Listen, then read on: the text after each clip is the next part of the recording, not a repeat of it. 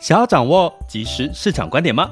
订阅郭俊宏带你玩转配息，每天不到十七元，你将享有专人整理的每月读书会、配息热点分析以及热门主题解答困惑。不论你想通过基金、ETF、美股或台股打造你的现金流收入，我们都能为您提供支持。点选资讯栏的订阅链接，了解更多。让我陪你一起投资理财。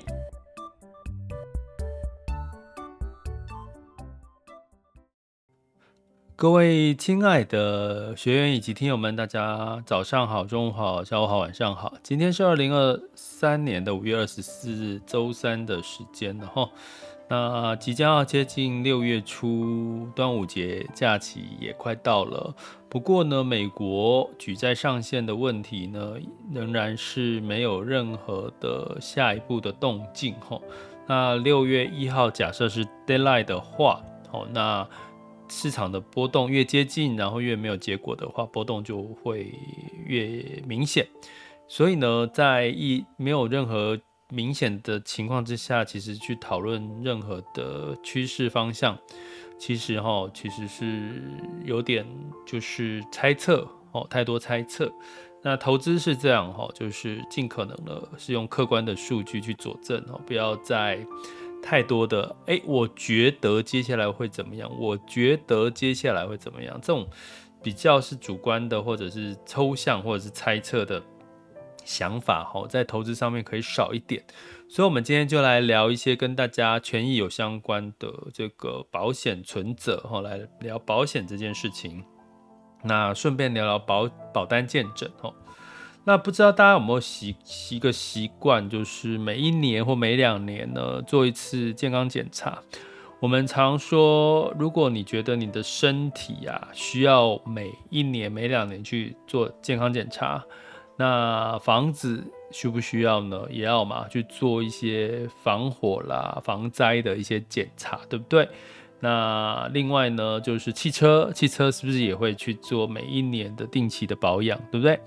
那还有什么呢？你可以想到的是，呃，我们常常在讲投资哦，投资就会讲到这个资产管理，资产管理就会讲到投资组合，就会讲到定期的检视你的财务规划，定期检视你的投资组合。你会发现呢，很多事情其实都是需要定期检视的哈。那包含像你在公司上班，每一年是不是就是定期要去检视一下你的这个？呃，业绩哈，你的 KPI 哦有没有达标哈？每一年每一季哈就会去做一次检视，所以很多的事情，你接下来我们去思考一件事情，就是说，那为什么要做检视呢？为什么要去做健诊呢？为什么要去做健康检查呢？你有没有想过这个这个动机是什么哈？像如果我们去做身体健康检查，其实不外乎就是希望诶提早找出一些小毛病。然后呢，小毛病去解决、避开之后呢，让你可以就是不要变成小病变大病哈。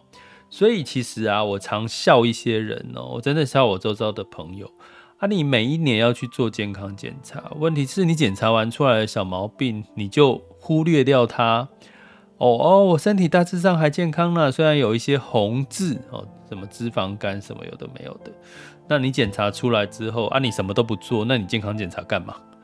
你 你你健康检查不是要检查出大病诶，因为通常预防胜于治疗嘛，你是要检查出小的症状，然后去就要去做解决，你才不会小变大啦吼。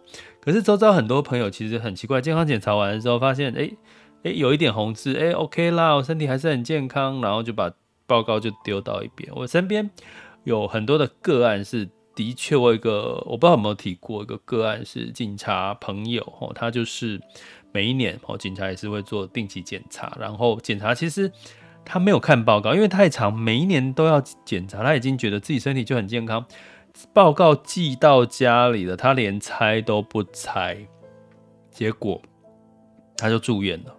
结果被检查住院才发现哦，就因为感冒发类似感冒发烧的症状住院，然后就检查出是癌症了，然后。他老婆回到家里面，打开那份健康报告，其实那份报告就已经告诉他，已经有这个肿瘤，疑似肿瘤了，建议他要去医院进一步检查。所以我常说，健康检查啦是好的习惯，可是检查完你要做什么，这才是正确的。我前阵子也带我爸去检查，哈，他常不希望我跟他去这个医院做检查，可是很明显的，病人坐下来哦，那个医生在跟他讲讲讲一些要注意的事项什么。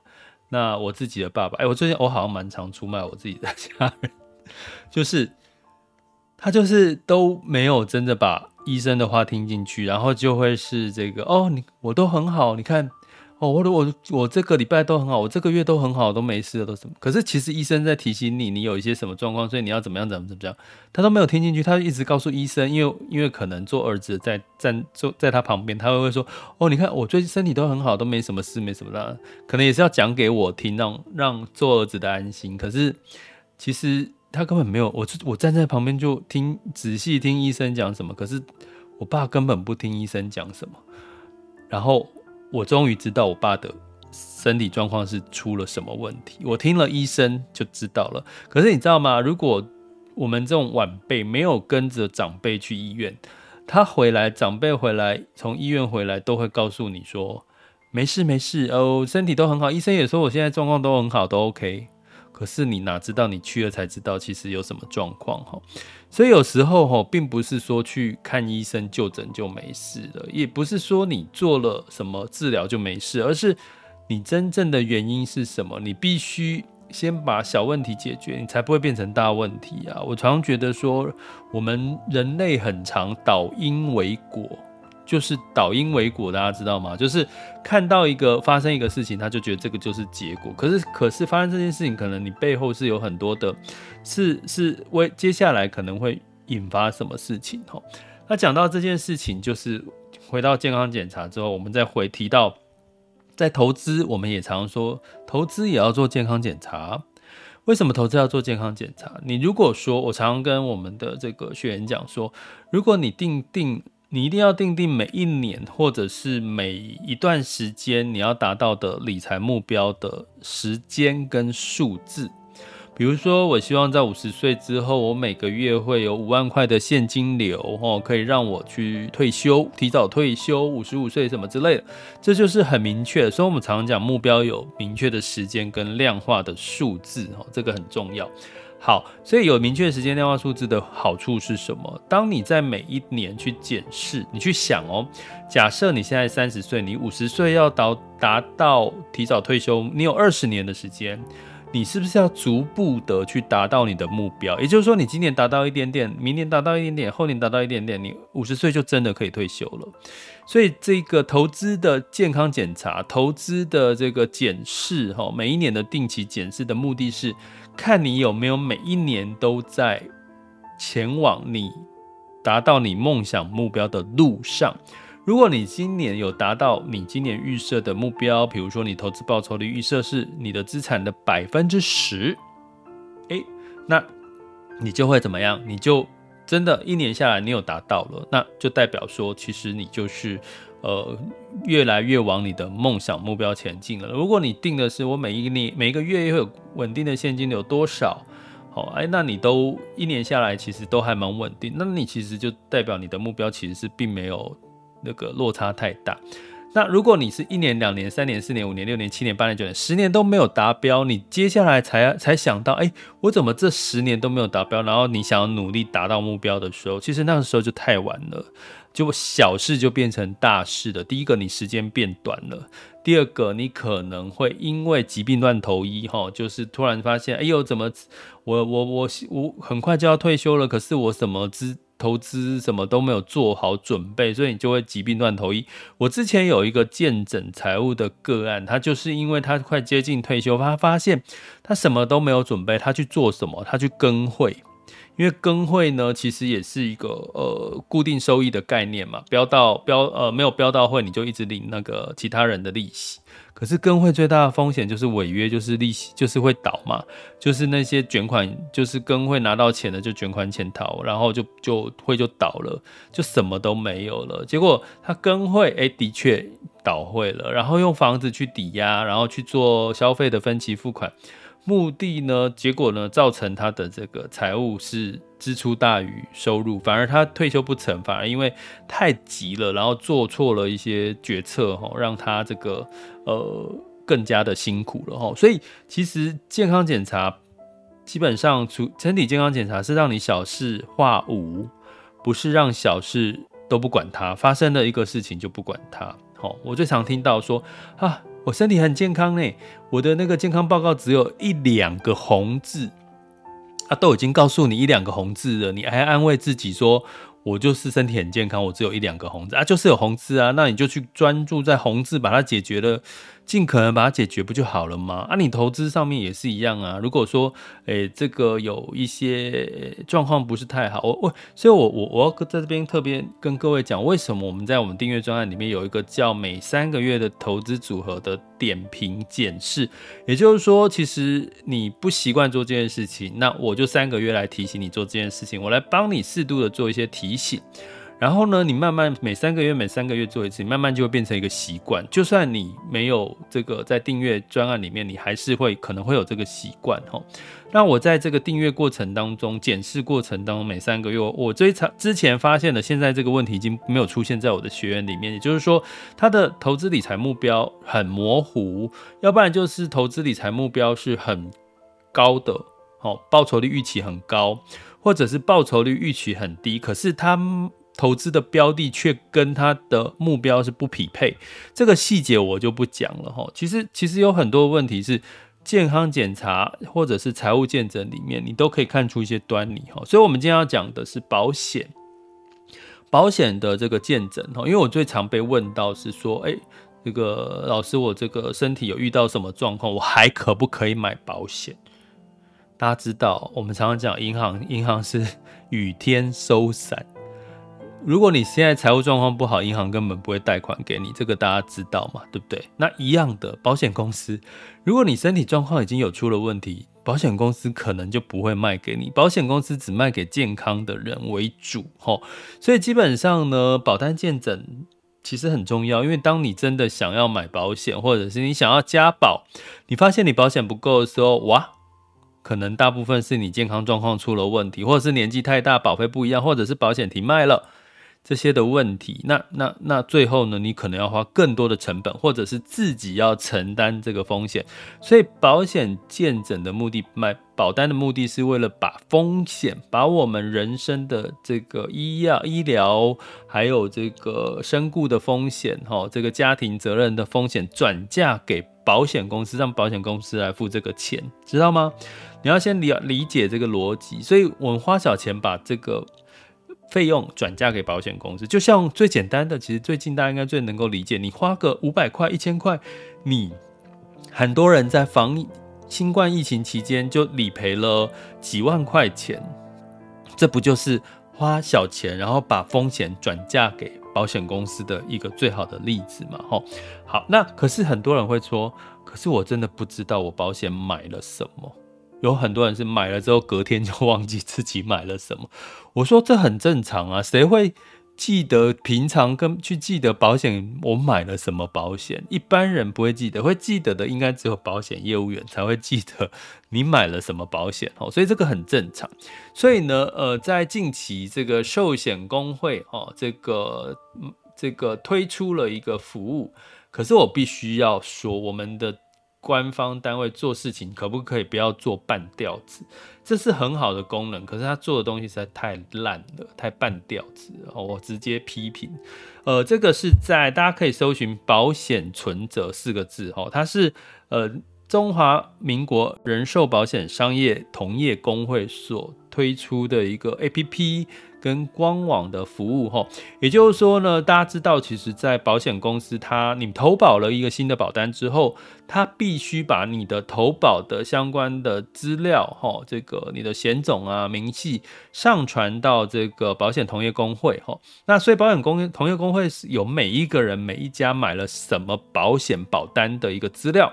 所以呢，在过去呢，我们常讲哈，有比如说呃，家里面有人过世了，可是你不知道他有没有买保单呢？老一辈他有没有买保单怎么办？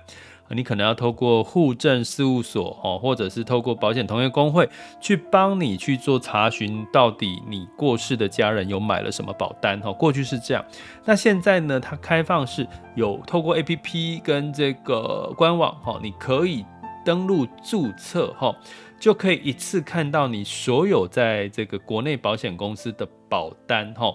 然后呢，它上面的这个口号是说，汇整你的寿险保单，浏览你的所有保单，协助你分析各类保单所占比例，帮让你找到保单的缺口。坦白讲，我还没有看到这个功能，好吧？我为了各，我跟各位讲，它有分那个基本版跟这个呃白金版，白金版是。每一年付一百块，你可以看到完整的资料。所以我本来没有要买的，因为我自己对我的保单内容很清楚。我就为了这个让大家了解，我就买了一年一百块的白金版。我买了之后我很后悔，因为这个白金版也太烂了吧。好，如果我有我有如果我有那个说错哦，或者是它其实有功能我没有用到的话，那我就我就在这边跟那个。那个那个保险同业公会道歉哦，但是说真的，一百块虽然一年一百块很少，它里面呢基本上是只要大家进入那个 APP，它有 APP 跟官网哦，你基本上它就你就会看到真的你所有的要保人跟被保险人的保单，呃，那你只可以看到。保你有保的哪些保险公司？如果你没有付任何钱的话，哈，那如果你付了钱之后，你就会看到每一家保单的这个呃内容。可是它的所谓的内容是名称，还有投保的时间，还有它的挂在保险上面的保额，其他什么都没有。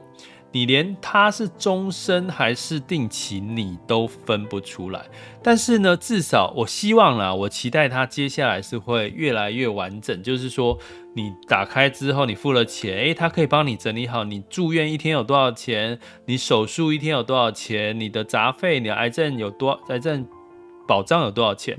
现在抱歉跟各位讲，没有，所以。你要不要付费？你就会看到你的保单的名字，好名字哦。你买了什么保障？哈，然后你的什么时候投保的？你哪些保单是有效的？哪些保单两年之内失效？哦，它只秀两年之内失效，两年以上的失效它就不付停效了。好，停两年之内停效。它就以上以上停效的，它就不付了，因为两年之内停效，你还可以复效。哈，注意，两年之内停效，你还可以复效。所以呢，基本上至少有保单名称跟时间点。好，那你比如说我刚刚提到的，你就至少比较知道你现在买了到底有哪些家的保险。吼，好，那怎么办？保单见证。诶，其实大家知道，现在很多保险业务员哈会很乐意的帮你做保单见证，可是呢，保险业务员应该也会遇到一个问题，就是他根本不知道你买了哪家保单，你也说不出清楚你买了哪些保单，所以你透过这个这个哦，对了，所以你不要付费也可以看到你有哪些哪几家保险公司哈，那基本上呢，你就可以透过这个保单保险存折呢去跟你的。愿意帮你保保单健诊的这个业务人员呢，去帮你做这个保单健诊的一个服务了哈。所以呢，目前这个保险存折，我觉得是很好的利益。可是，拜托官方可不可以不要再只是做事情交差了事了？可不可以？你上面写说真的哦，你上官网，它保险存折就开中立就告诉你，一次浏览你的各家保单，汇整你的保寿险保单，浏览你的所有保单，协助你分析各类保单所占比例，让你找到保单缺口啊，就没有啊，啊就没有这个东西呀，是不是你还没有推出呢？希望是我误会了你哈，至少我刚刚我付费完之后，我看到内容完全只看到名称，只看到。保额有多少？然后保险的期间有多长？我根本分不清楚它的，我到底住院一天多少？我到底是定期险还是还是什么什么癌症险什么症？其实一般人是分不出来的。拜托拜托，可以再再努力加强一点哦。那但是你可以怎么补救呢？其实我刚刚提到，你就跟愿意帮你做保单检视的这个业务朋友呢，就请他拿出，你就可以拿出这个你买了哪些家，其实给他看，其实一般他都看得懂哈。那至于你要怎么去做保单健诊哈，其实我要跟各位讲哈，很多人问过我这个问题哈，我其实告诉各位一个简单的答案：如果这个保险业务员讲的话你都听不懂，他在跟你解释说明都听不懂。那你就找下一位吧，因为你听不懂，你一直在边。我知道很多人会装懂哦，他明明听不懂保险业务员讲说，哦，呃，哎，这个什么怎么怎么，哎，好像你懂吗？好像听不是很懂，虽然他讲的好像很清楚，可是我听不懂。哎，拜托，那你就换下一个吧，因为因为基本上我就我讲我投资，大家知道，在我们的玩转配息频道，我们其实尽可能用白话来讲投资，因为。我知道也太多这个所谓的投信投顾啦，专家经理人，他们讲话就是非常的专业，因为他们就是在他们业界里面要讲的很专业，所以他们出来演讲都无可厚非，一定要讲的很，一定就是用他们自己的习惯的语言哈。可是对于一般投资人来讲，他其实要的是。你白话告诉我，到底投资风险在哪里？我到底要怎么投资？我到底要怎么怎么购买之类的哈？所以基本上，同样保险也是一样，你找一个你听得懂他的说的话的。业务员，这是我觉得是最基本的挑选的方式哈。那保单检视见诊呢？我给给大家三个原则。第一个呢，就是你要先了解自己为什么要买保单哈。那了解自己现在处的风险是什么？比如说你是单身，或者是你刚出生生刚生小孩有家庭责任，或者是你家里有两个那个正处于这个七八十岁的这个长辈要要要养哈。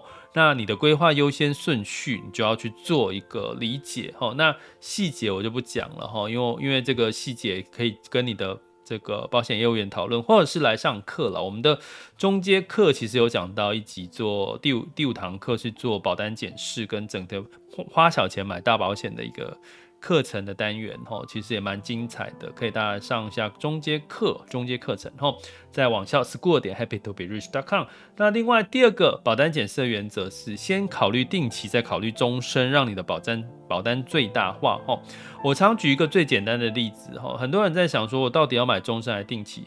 跟各位讲两个状况，终身一定内容稍微阳春，定期的内容通常会比较细、比较完整哈。第二个。终身就是缴二十年保障，终身定期就是你有缴才有保障。大家从通膨的角度来看，你觉得越晚缴越越聪明，还是越早缴越聪明？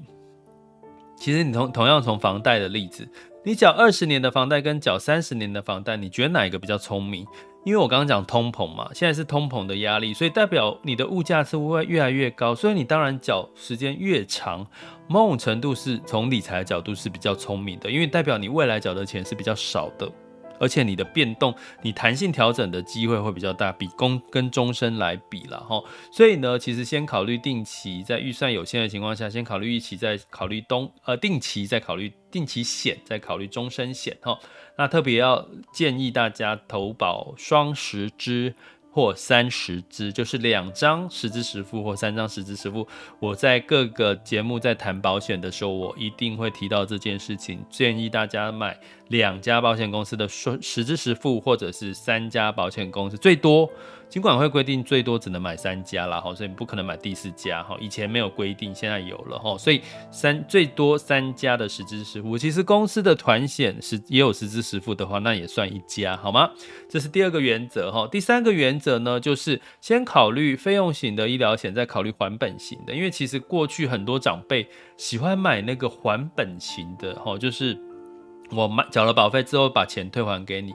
可是呢，羊毛出在羊身上哈。其实你缴了二十年、十年，其实他就是拿你的钱去做这个投资，赚到的利息钱哈，他自己收起来去缴你的保费，可以讲出去缴你的保费。所以你其比如说你还本型，大部分都是十年、二十年的的医疗险、重大疾病险。其实呢，之后再把保费还本，就是整个还给你。其实你。把通膨算进去，你这个钱并没有因此而多赚哈。你的钱是在，就是比如说我总共二十年，我缴了一百万出去，这二十年下来，你的一百万可能因为通膨，其实早就已经折价折现到了变成七八十七十万六十万了，所以你其实也没有真正的呃真的赚到什么哈？那与其这样的话，你花了那么多的预算，把钱都卡死了，那你还不如先考虑费用型的这个医疗险，再考虑还本型的哈。这是三个哈，保单检视，花小钱买大钱的建议哈。第一个，确定自己现在的最在乎的风险是什么，现在的风险是什么，需求是什么。第二个，先考虑定期，再考虑终身哈。预算有限的情况下，你还可以买到最大的保障。第三个，先考虑费用型，再考虑还本型。相对来讲呢，是可以哈，让在见诊的时候可以看出，诶，你现在可以去做什么调整哈，把钱花在刀口上哈。那当然呢，要定期去检视哈，这也是一个重点哈。那定期就是你结婚呐，呃，比如说生小孩啦、结婚呐，或者是家里面有人过世，这些都是属于你的呃重大事件，改变你的财务状况的一个时机点，那你就。那个时机点也适度的去做一个检视，或者是每一年去做一次检视，哈，这个是呃可以这样做。那现在有个工具就是保险存折，可以让你至少知道你买的哪些家，不要忘记，，A A 家你其实一直缴钱的，或者是哦之前也有人。有一个问题就是说，诶，他发现他的保险怎么失效了、停效，他都不知道。可是呢，其实这个保险存折，你你去看，他都会告诉你哪一保险公司，你的保险哪些是持仍然有效，哪些已经停效的哈。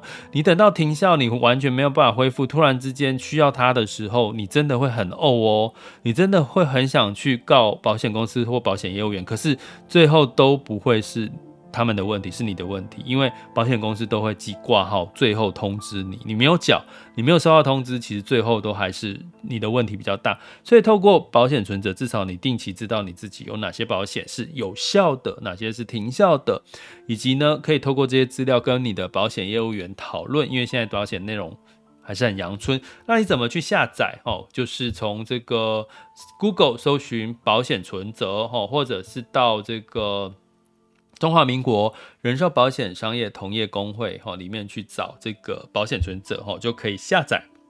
好，那这个付费版是一年一百块，好，你可以看到完比较完整的内容。好，但是要大家不要骂我哦，你去下载或你真的付了一百块，要告诉各位它很阳春哦，它现在只有名称、有效呃这个到什么时候到期，然后保额有多少，就这样，其他的细节都没有了，所以不要轻易的花这一百块。哦，那至少我相信功能应该会越来越完整了哦。好，想要掌握即时市场观点吗？订阅郭俊宏带你玩转配息，每天不到十七元，你将享有专人整理的每月读书会、配息热点分析以及热门主题解答困惑。不论你想通过基金、ETF、美股或台股打造你的现金流收入，我们都能为您提供支持。点选资讯栏的订阅连结，了解更多。让我陪你一起投资理财。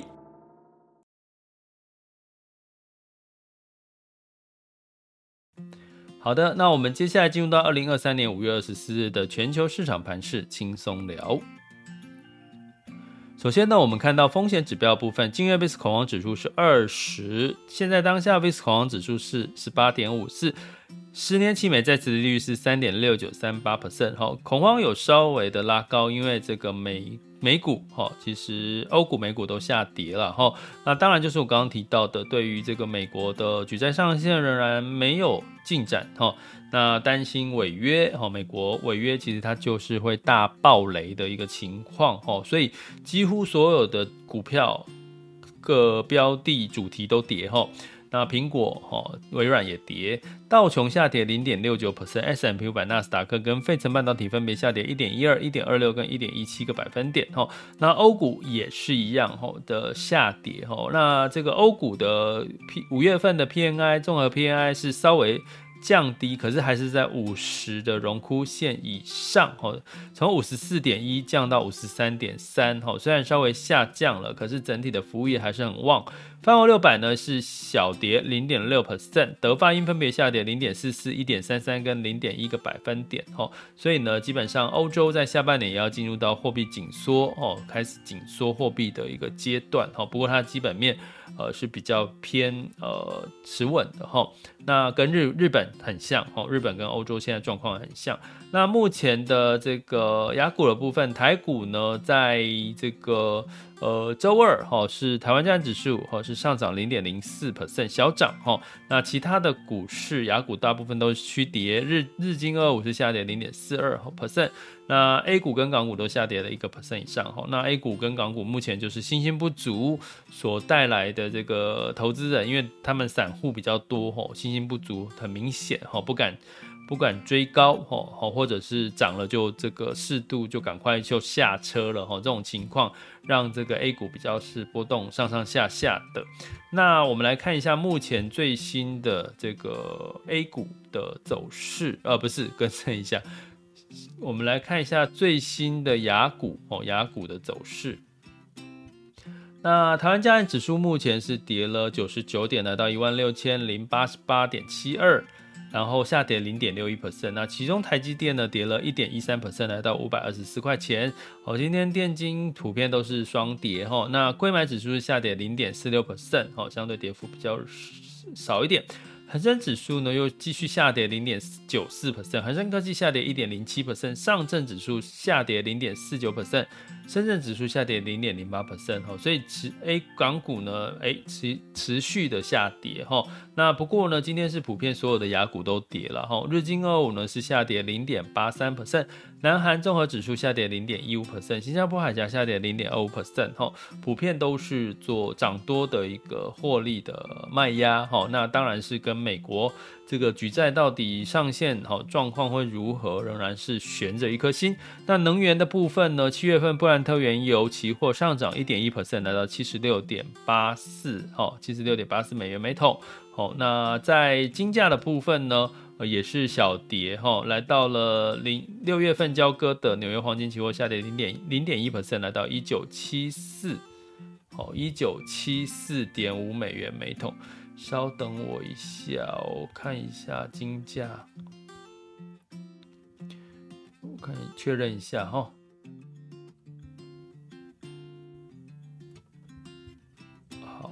黄金的价格。OK，没错。好，那刚刚提到六月交割的纽约黄金期货是下跌零点一 percent，来到一九七四点五美元每桶。哦，那汇市的部分呢？其实，在纽约这个整体的谈判的。进展还没有明确，美元就稍微升高，原因是避险的情绪哈。那美元稍微升高呢，在美元指数来到一百零三点五二一八，美元兑换台币是三十点七八，美元兑换人民币是七点零五六四哈，美元兑换日元是一百三十八点五五哈，所以美元稍微稍微走强哈，所以代表这个避险情绪，包含 VIX 恐慌指数啊，其实有稍微升温，因为接近六月一号越来越近了哈，还没有。明确的答案就是两个状况嘛，一个没有通过哦，这个参众议院没有通过的话，那举债上限的拉高或者是延长的话，那就会股票股市就是一个大波大大波动哈。那如果解决，诶，提早解决，那就是另外一波反弹哦。所以你要赌吗？有时候就是你就平常心。我常说，像这种状况，你就不用特别去赌。那你就是跟着市场哦，稍微谨慎一点，那我们就稍微谨慎一点哦，你就不用特别去追涨，但是也不用过度的杀跌，好吗？所以以我们的频道就是以息养股，就是你就是核心资产抓稳，然后呃适度的停利哦，适度的停利其实都是已经在帮你去做一些这个稳健投资的一个一个方式了，好吗？这里是郭俊宏，带你玩转配息，给你及时操作观点。关注并订阅我，陪你一起投资理财。